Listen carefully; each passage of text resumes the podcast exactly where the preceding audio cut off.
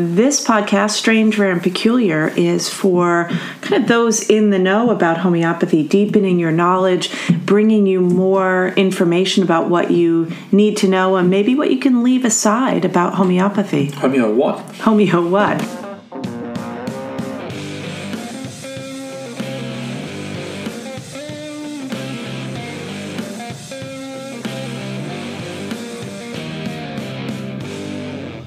All right. Good morning, Good morning, good day. It's a Friday recording. good afternoon, and good evening. Uh, All of that. Wherever you are, welcome. Let's settle in. It's There's, uh, a, there's a YouTube person that I watch who starts her Mm-hmm. her um, whatever her recordings by saying, you know, wherever you are in the world, a shout out to you. oh my god, really? it gets on my nerves. I That, would get say. on my nerves as I well. know. Yeah, Um, I'm going to make a noise moving my chair. That's There we go. There you go. It's not even a chair. It's not. It's a footstool. Yeah. I've been relegated to the footstool. Ah, what sitting a week. at your feet. Oh, please. What a week indeed. I am. I am. I am uh, beyond whatever the word is. Oh, please don't even start with me. Are we going to have a? We're going to have a competition about. How, okay. Okay, I How many fourteen-hour days did you do last week? This week? Uh, four, and one of them happened to have been a holiday. I the time that I had to take off for writing my thesis is really like smacking me in the head. I thought, oh, I'm finished. It's going to be like, Yeah. you know, now only having one job.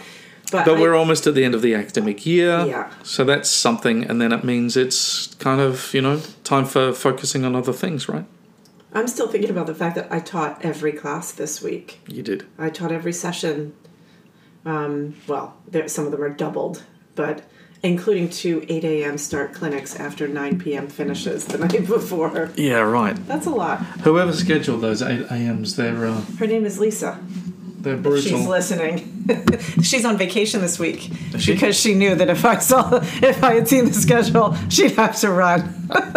anyway, I I actually It's love not it. about I- us. No. Um, anyway, but it's um, I was just thinking about why we're why we're doing this on the Friday morning, and it's because there was a clinic yesterday. But last night was um, yeah, what did you do last night? yeah, so we we do these free classes each year. Alastair does the history of healing, uh, and I do homeopathy and integrative medicine. In other words, how sort of integrative strategies support the homeopathy. Nice. Yeah, and last night was the first one, and and I actually really love teaching. I listened to it. It was really good. You went. You came for the whole thing. Thank you. Yeah, no worries.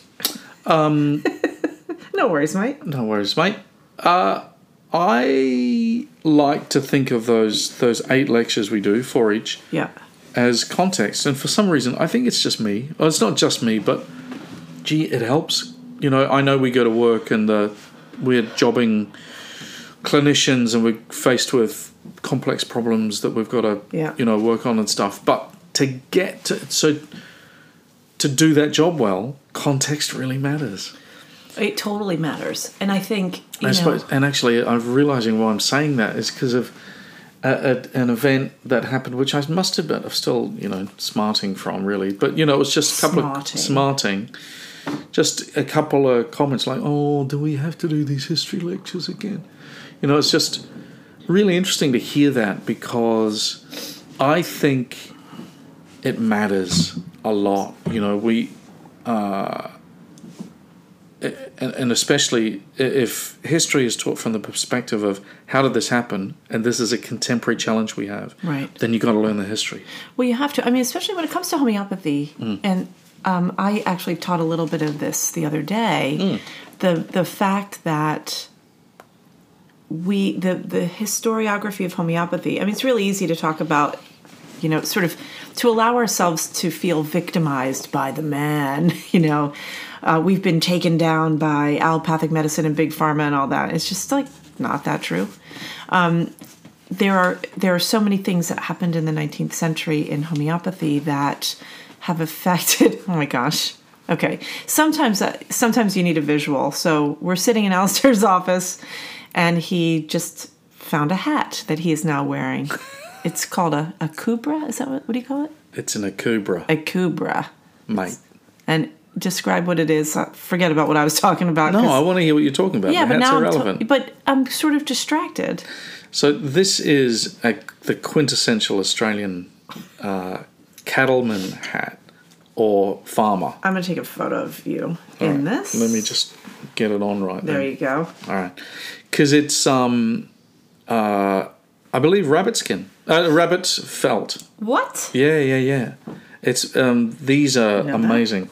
Yeah. All weather. Like uh, when I wear this outside, uh, this is my good one. Right. You know, good good hat. Right, that's your fancy one. That's not the one you wear to the farmers market on Saturdays. No, that one's a skanky one, but that one has been rained on. It's been blown around the yard along with me.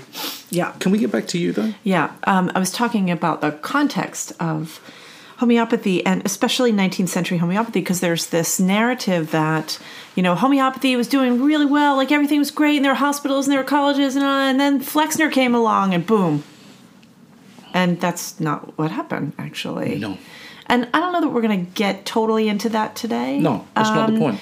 But But context is the point. but context is the point. and so it's and surprising. so yeah, but so I was teaching the history stuff. I've got Yeah. a couple to go.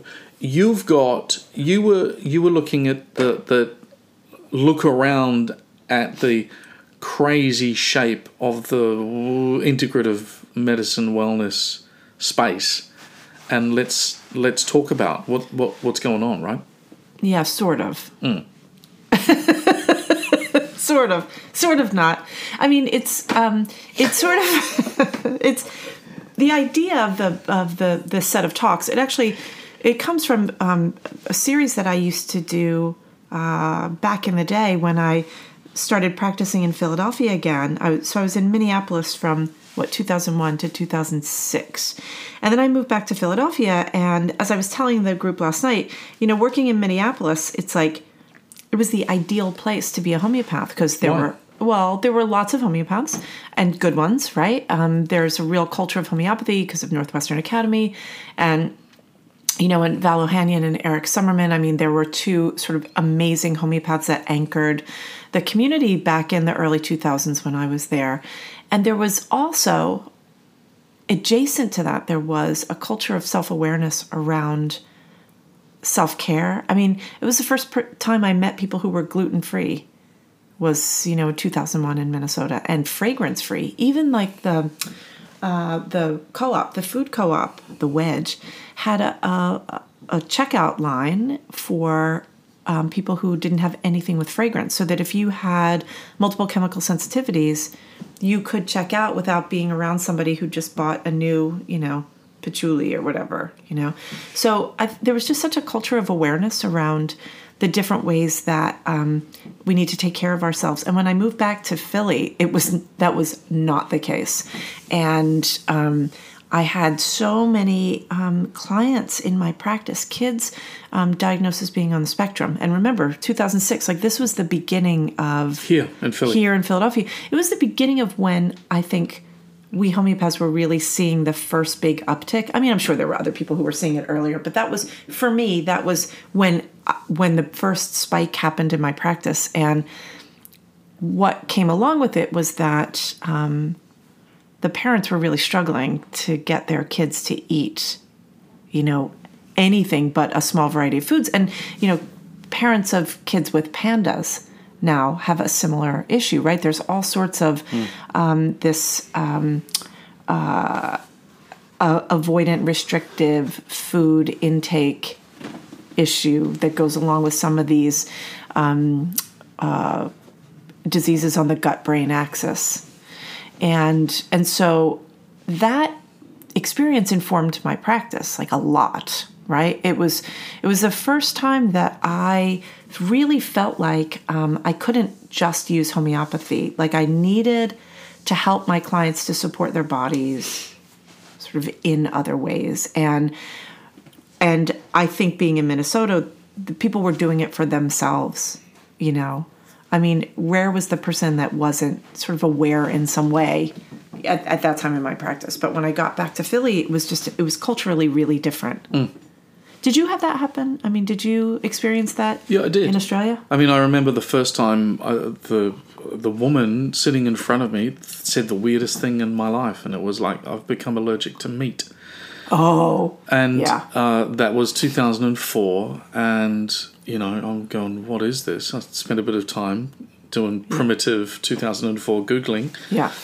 and um, you know that was Alpha my gal first syndrome. yeah yeah yeah and um, you know when when that happens i think you know we all i think if you you know you're awake you know you you go what's going on if the second and the third and the fourth one then turns up then you've started um you you've you've got to look around and start thinking and and the one thing that you keep saying in your lectures and i've heard you say it 20 times over the years which is incorrect What's that? is that when i met you for the very first time Oh no, you're going to start with this again. at the end of the long corridor yeah, here we go.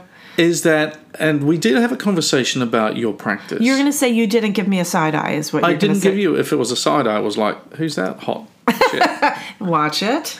It's No. a family show. it's a family show. It was um, no, because I was um, at that stage um, completely, expa- uh, uh, completely. I had moved from Alistair homeopath alternative to um, integrative, and I re- and I was well down the road of, that, and looking for practitioners that had integrated breath work or body work or f- nutrition or things to augment their practices, or not augment their practices because homeopathy wasn't doing it or they weren't busy with homeopathy, but to augment their homeopathy and make their homeopathy better. Okay, so I'm gonna I'm gonna have a mature moment. Really? Mm-hmm. I'm gonna change that story. Okay. I still like it, No, it's a good But- story, but it's a story. but it's okay. Well, then maybe I will take responsibility that maybe I was feeling defensive and or embarrassed. Embarrassed would be more like it. Oh. because because I take myself sort of seriously as a homeopath, and you were writing your method book, and and you were and we were talking about it, and I was talking about sort of this integrative approach that I took, and I think.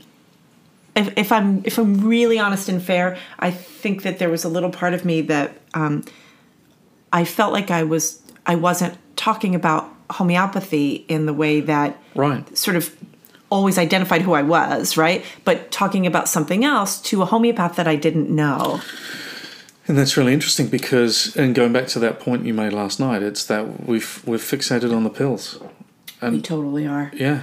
We totally, totally are. And this is, and and okay, so All the drops. or yeah, there are. Just one drop, magic pills. oh my gosh, Yeah. the movies. Yeah, right. Okay, so so now we've got a whole bunch of things. we have now all the balls are in the air, right? And you. This so is how we roll. this is how we roll. I just can't keep track of them all.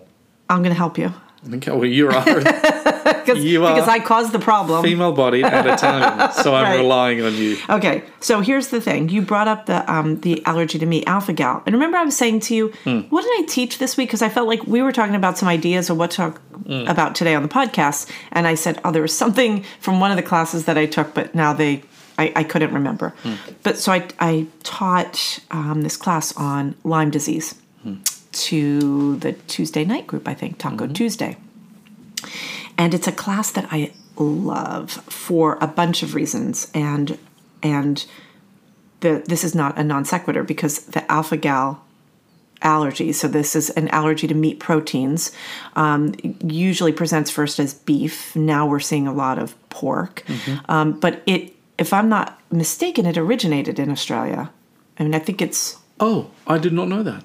I think so. And it's relatively new here, or at least, you know, within the last, I don't know, five years or so. Maybe it's more than that, but um and it's it is associated with Lyme disease. But do they have Lyme disease in Australia? That, um, and sorry, that was the implication. That was my first experience of Lyme Okay. because that symptom came along with.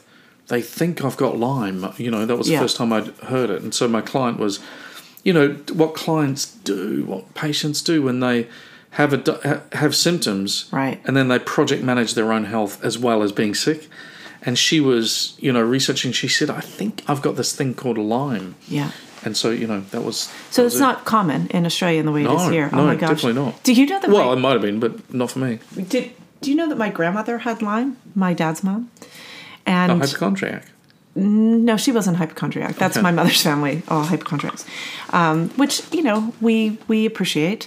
Anyway, um, my paternal grandmother was diagnosed with Lyme disease, and she this would have been in I don't know maybe the late seventies, maybe early. Maybe in the early 80s, something like that, but before it was really common. And this is the funniest thing. It's like, you know, it's a tick borne disease, and you think about people getting it like from being out in nature She never went outside, right? she she's one of those Italian ladies that had her drive had her yard concreted so she could keep it clean. you know, only Greeks and Italians do that. I know, right? it's amazing. I, I saw a funny meme um, on one of my, you know, Italian Instagram um, posts. It was um, Italian dads watering their drive, watering the driveway. Oh, yeah. keeping it clean. You know, Yeah. I mean that's the thing. And yet my grandmother somehow wa- she was such an early adopter, right? She managed to get Lyme without even ever going to the woods. Um, but this this idea though, like this alpha gal, right? So this is really problematic. I mean, there are people who are struggling. I have a, a hand. I have a, a, a client that I see who's who has two kids who have this. I don't see the kids, um, but they're you know she's really worried because they're getting on to be old enough to go to college, and they've got a couple of food allergies and alpha gal, and I and I wonder about sort of this way in which evolution of sort of industrialization and pollution and all the changes that are happening in the world, you know, since changes in the food supply, since we moved away from being an agrarian culture and, you know, pasteurization, homogenization, you know, can, you know, like industrial canning and all this sort of thing. And, you know, you add to that the increased use of antibiotics and antibiotics in the food supply and antibiotic resistance that's come from overuse. Um, and you've got this dead gut stuff. You know, we talk about the microbiome and the terrain and all of that, but the the level of complexity is is you know when people try to solve that problem through a reductionistic way, we just create more problems. Like uh, you know, all the addition of of um, probiotics, then you get SIBO, right? It's like you can't win. And so one of the things that um, Well, it works for some folks, but not for yeah, all folks. totally works for some folks. So one of the things we were talking about last night was, you know, kind of this return to the basics, right? So so the integrative model that I came up with back in, well, I guess it was like 2006 when I moved back here. It was um, this idea that these things that we do where we take responsibility for our health and well-being support support our bodies in a way that the homeopathic remedy can do its job right? And i mean you know we talk about this all the time that Hahnemann like we're not making this up. This isn't like a 21st century thing. Hahnemann had you know all the rules for diet and regimen even had the homeopathic diet and so forth. And there were some who said that the homeopathic patients got better because of the homeopathic diet Good. right as opposed to the to the remedy. But you know this idea was that you know food movement and and when I talk about movement, I, I I kind of consider it to be like body work, you know, as well as how we move our body, um, mindfulness, you know, uh, just the way that we in, the way that we interact with our life and sort of take responsibility for our emotional choices, but also stop and breathe, and then the array of integrative options that you know are available some of which play well with homeopathy and some you know you kind of have to pick and choose your timing. And and the idea was like there there have to be ways that we let go of all the emphasis on the pill because if you've got you know a digestive issue and you don't change your food intake that's you can't expect the remedy to work you know against the tide and so forth so but what came out of it that was Although it does sometimes in some rare circumstances. Would you agree? Yeah, totally. I mean, and sometimes, Yeah. You know, like the gut biome idea. And this is part of this this thing that happened where the like the bowel the the bowel nosodes. Everybody wants a bowel nosode. Take them all, right? So they okay, polybowel nosode. Take it every day, sure. Um, but the idea is, and and you can see this in the primary source materials from the the Patersons who took on um, after Batch or Bach, the flower essence guy. Um, I do you call him Batch or Bach? When you phone the factory, Yeah. there's a gentleman who answers the phone. And he says, hello. He does actually. he says, hello. Uh huh. And you'll say something like, I want some bark flower remedies, and he'll say, "Excuse me, sir. He was British, not German. His name is Batch. How can I assist you today?" Ah, Yes, I'm going to call them. you do that. Can I just say that that was 1994? Okay. So I think he might have moved on, He might have, but, it was least, a beautiful voice. and you have it. That means you have it on good authority. I have it on good authority. Okay, good. Yes. Because I I took it on. I heard it from somebody. I think it might have been from Will Taylor actually back in the day. Batch. Batch, Yeah. yeah, and um, but but everybody else says Bach, so I feel like I want to translate. It's like petrol and gas. Anyway, but um, uh, you know, when you go back to the primary source materials, it's really interesting to see that the their Patersons and and Batch were were cognizant that a good homeopathic remedy can also do what they initially postulated that the bowel nosodes would do, which is to flip the non-lactose fermenting bacilli, and that that can happen. You don't need a bowel nosode to do it. You can do it with you know a regular remedy, although in some cases it's an efficient way to do it, mm. right? But it's funny because you know every now and again you give a remedy and a food sensitivity disappears, or you know we see kids who you know kind of grow out of their allergies faster with an assist by a homeopathic remedy and so forth. But but there's this way in which, I, and I think this is because people are kind of sicker. We we have to take the strain off the vital force in order for the remedy to act. So. And, and, and actually, I say it's because people are sicker, but Hahnemann actually, I mean, that was what he was talking about. Like, in order to be cured of your chronic disease, you need to you know, footnote to aphorism 260. You know, like the homeopathic diet or the regimen or the avoidance of medicinal, you know, things or riding in a carriage or Riding Reading- in a carriage, reading- swinging, swinging is bad, reading lying down, wearing woolen clothes woolen clothes. next to the skin. Mm-hmm.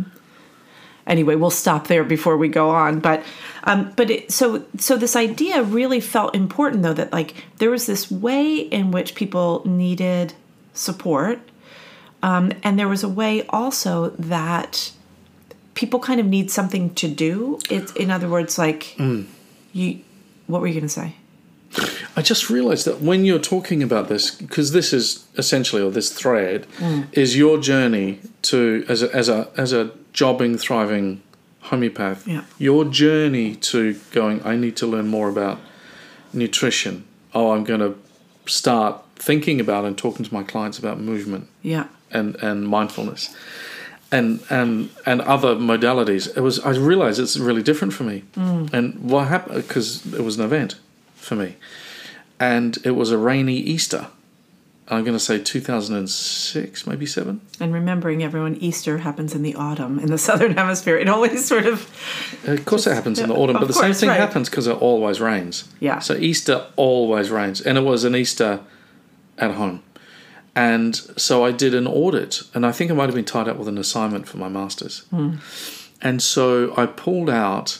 I eventually pulled out of my filing cabinet the last 500 cases, and spread them out on the floor yeah. analyzed them.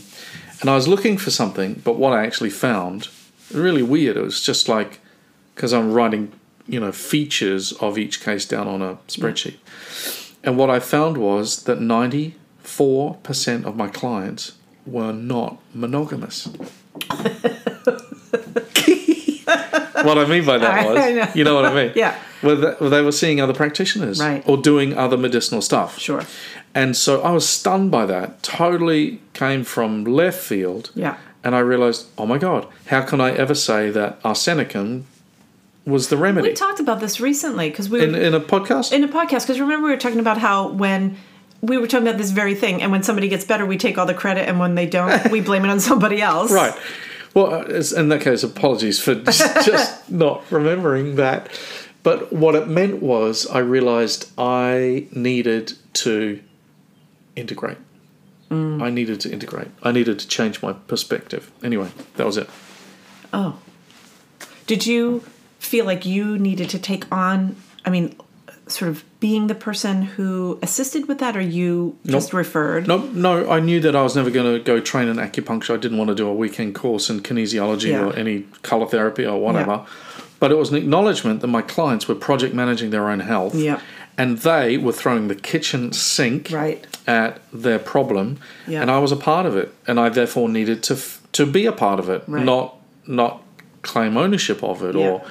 or anything. I stopped. I stopped writing up my best cases and sending them off to journals. Yeah. because they because you can never ever in the well, I, I would say in a rare circumstance actually say this remedy was responsible, especially if there are other modalities going on. And so that that and my teaching changed actually from that time. Um, but so so that was the context, to the leading up of thinking about other methods um, of prescribing and that method book and meeting you in the corridor, that stuff. You know, it's funny because I'm as you're saying that I'm thinking it it actually sounds so much like the experience that I had around you know having all these clients with autism, Right. right? Yeah. And realizing because it was the parental project management that made it so I need to I needed to understand what they were talking about and while I wasn't going to take on learning, you know, how to, you know, help with whatever floor play or you know some of the hands-on techniques that are really helpful in autism like there's there's this Did one you say foreplay? no, I said floor play. I'm sorry. I wonder if we need to edit that. No. But no, probably not. But um, so that's so interesting Hmm. because I mean, for me, I'm sitting, at, you know, going to work, and I was busy in my practice in the early 2000s. yeah.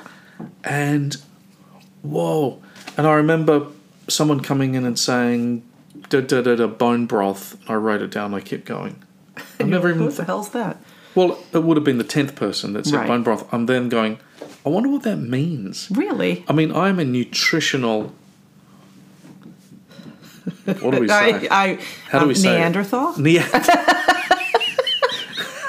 I, I say that in a loving way. I'm paleo with a capital P. Yeah, right. You're, you're like you're a Cro-Magnon. You're not even paleo. I mean, utensils optional. Optional. oh my gosh. so, Sausage is not a vegetable. Well, if you put sage in it, it therefore you do becomes, really well. I mean, it's it, you're funny. You're left to your own devices. uh, not good. no, but But the thing is, and this is one of the things that I've totally appreciated by spending more and more and more and more time with you, and that is that realizing the and putting together two things, and that nutrition alongside of homeopathy, Yep. embedded within homeopathy, Yep. is the way to remove the obstacle to cure. it's one of the ways. Yeah, totally. It's one of the ways. And therefore, I mean, you know, wow. I mean, uh, imagine if we had, you know, we ruled the world and we could have a five year program. You know, I, I'd Right. put a bunch of nutrition in there, oh, totally. biochemistry and stuff. But But I think most of our students sort of most of our students know that now. well, they do because, but they've at- approached it from you know Weston Price and some Yeah. of that those and different see, places, right? it's funny, right? Because when when I got into it, it was before. I mean, the Weston A. Price Foundation. There was, you know, I was I was doing classes with um, uh, Natasha Campbell McBride from the GAPS Diet when you know, like when that was an early thing. Because when I had the food. Um, uh, project Alive Kitchen, Mm. um, which was I, I want to say that was like 2010. And when you were doing that, you were still practicing. Yeah, yeah, yeah. You were going to work as a homeopath, but Yeah. then you know, amongst all of the activity, yeah my office i had it was a two story um, office and the main floor was an industrial kitchen a commercial kitchen and upstairs were offices. Really. it was my office upstairs and i had a teaching space. And um, So that's amazing. And so, you know, with the emphasis that we're talking around, especially the the regimen and the removal of obstacles to cure, that's what a clinic should look like, you know? totally. Except it it wasn't sustainable. I loved it so much. Like i always you know food is such a part like food as healing you know food is my love language. That's sort of you know that's how i roll. And but it is uh, it's so hard. But at the time nobody was doing it and it was so necessary and i thought well maybe i could get it started and then somebody would take it over. Um, and it just was it was so labor intensive but And this is the when you were making your own bone broth. Well we did i had another there was another chef that i worked with and we did um, it was actually a really great business model if somebody wants it. Um, we would take orders online. Um, we would post the menu. People would post you know people would order and then we would get deliveries from all the farms like the amish farms and the um, uh, the farmers and the you know the meat producers and so forth they would drop off. Um, and well, well during farmers market season we would pick it up but other times of the year they would drop it off. Anyway and then we had this you know 12 burner you know stove situation and we would make like three day bone broth. We made all this health supportive you know nutrient dense food. So people would order online and then we would know what we needed to make and then people would come and pick it up or we would deliver it and um, you know we And no delivered pla- is that the no plastic time as well? yeah no plastic. Everything was in glass. Um, it was in jars. We had, there were plastic lids on like if if there was like a casserole Like a kind of a Pyrex thing, a pyrex Click, click, yeah. yeah. yep. But um but no it was it was really amazing. We did you know like healing broths and teas. Um, so we were delivering to people's houses. Um, people in rehab there was a rehab facility. We had a couple of clients there. Um, some people in hospital and like because you know you can't i mean people are just not getting nutrient dense food or you know at that time because remember now this is going back 13 years um, recognition widespread recognition of you know allergens and sensitivities and inflammatory foods just wasn't a part of the conversation right and so um, yeah it was it was amazing and And people were you loved it. combining any of the like? Let's say you're you've got a, a an order comes in yeah and the delivery is to Pennsylvania Hospital. yeah Would that would therefore would you and then you deliver or have it delivered? Were you also working with them homeopathically? Some of them came to me because they were my, or they were family members or friends of my clients. But we actually got a bit of media coverage, um, and so Right. there was, yeah, um, and word spread. I mean, it was really, it was amazing how fast it happened, and we were full within, like we ma- we hit our max within like six weeks. But it just wasn't for a variety of reasons. It wasn't sustainable. But um, a lot of my clients, you know, so I should back up though, because I, I think what was really interesting for me was finding out that a lot of these clients didn't really know what to do. And you could say to somebody, okay, well, you need to not do this and do that or whatever. And they just look at you blankly, like you did about the bone broth. And there are people for whom it's just not, it's just not going to work in their life and they need, you know, they need help. And so I found myself and this was part of this 2006 thing was I would be taking a case and the clients are asking me so many questions about food and you know what they could do to calm their nerves or what you know how are they going to you know get their blood sugar managed or you know how are they going to manage their pain their doctor said da da da Yeah. and I was finding myself spending more time doing patient education about food and lifestyle stuff than I was it was taking more time away from being able to get the information I needed for Yeah. the homeopathy. For the prescription. so then I separated them and Yeah, then yeah, started doing workshops and stuff like that. I mean, I think this is all really common now, but but um, like you know, it was interesting at the end of the talk last night. Like I, I always say to you before this, like people know this stuff. Do you know? Like I always feel like this is just it's going to be redundant. it, but they want to hear it again. Well, and that's they want the to hear their opinions validated and Yeah. someone else saying them.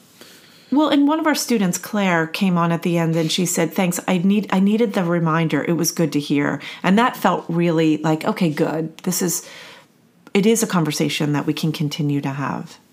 I think Right. it's. I mean, when you think about it, because I heard that comment, and I thought, yeah, that makes total sense. Because if you're making your own kefir, I don't even know what kefir is. Oh my god, ask my kids. They Or- they gag at the thought of it. I used to do Or you're doing your Raw milk your kefir. Mm-hmm. kombucha, and you're getting the raw milk from that farm, and you're getting your honey from Yeah. over there, and you're getting. So you know that's a commitment, and then life changes, and some sometimes you can't go to four places, or you can't have bubbling whatever in the kitchen. Yeah. you know. It's and so it was really interesting to hear that and Yeah. it, it's like we we you know cycle back to to those practices yeah Well, and then it becomes I, I think one of the one of the takeaways for me in having some of these conversations is the realization that these are not individual issues. And I think a lot of times like our culture blames the sick person.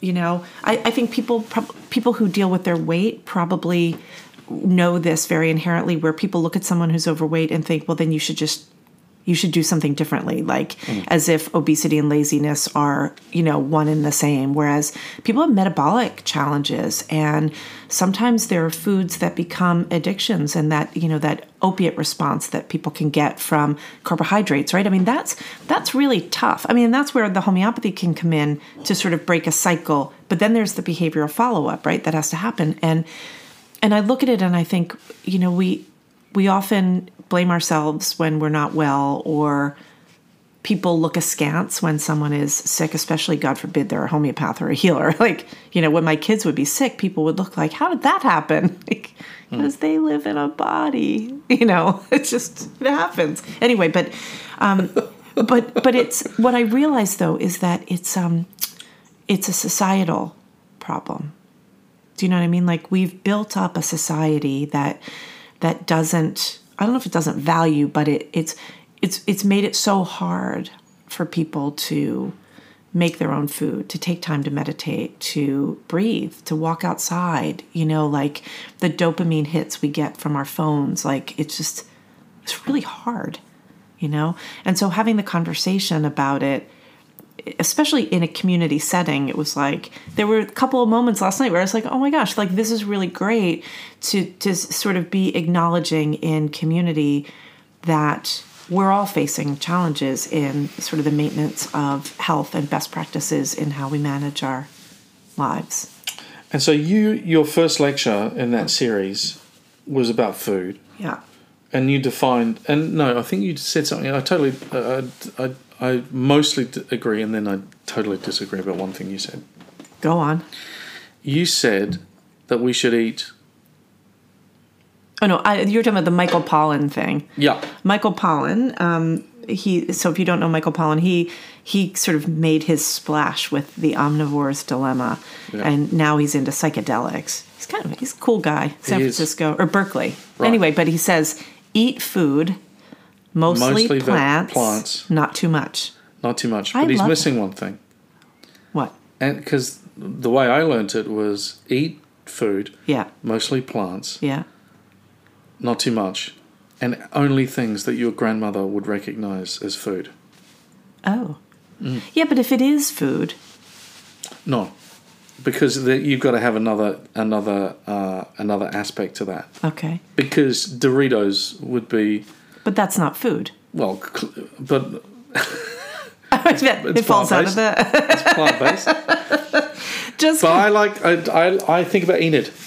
And- Enid, yeah. Yeah, and I think about um, would she is recognize Alastair's this? grandma grandmother. Yeah, and uh, would she recognize that? And I sometimes go, no, I don't think so. Well, my grandmother wouldn't recognize a lot of things as food because she was, you know, she wielded her wooden spoon with authority. With might, But that I love that idea though of, you know, eat food, like actual food, but sometimes people don't even know what hmm. actual food is, you know?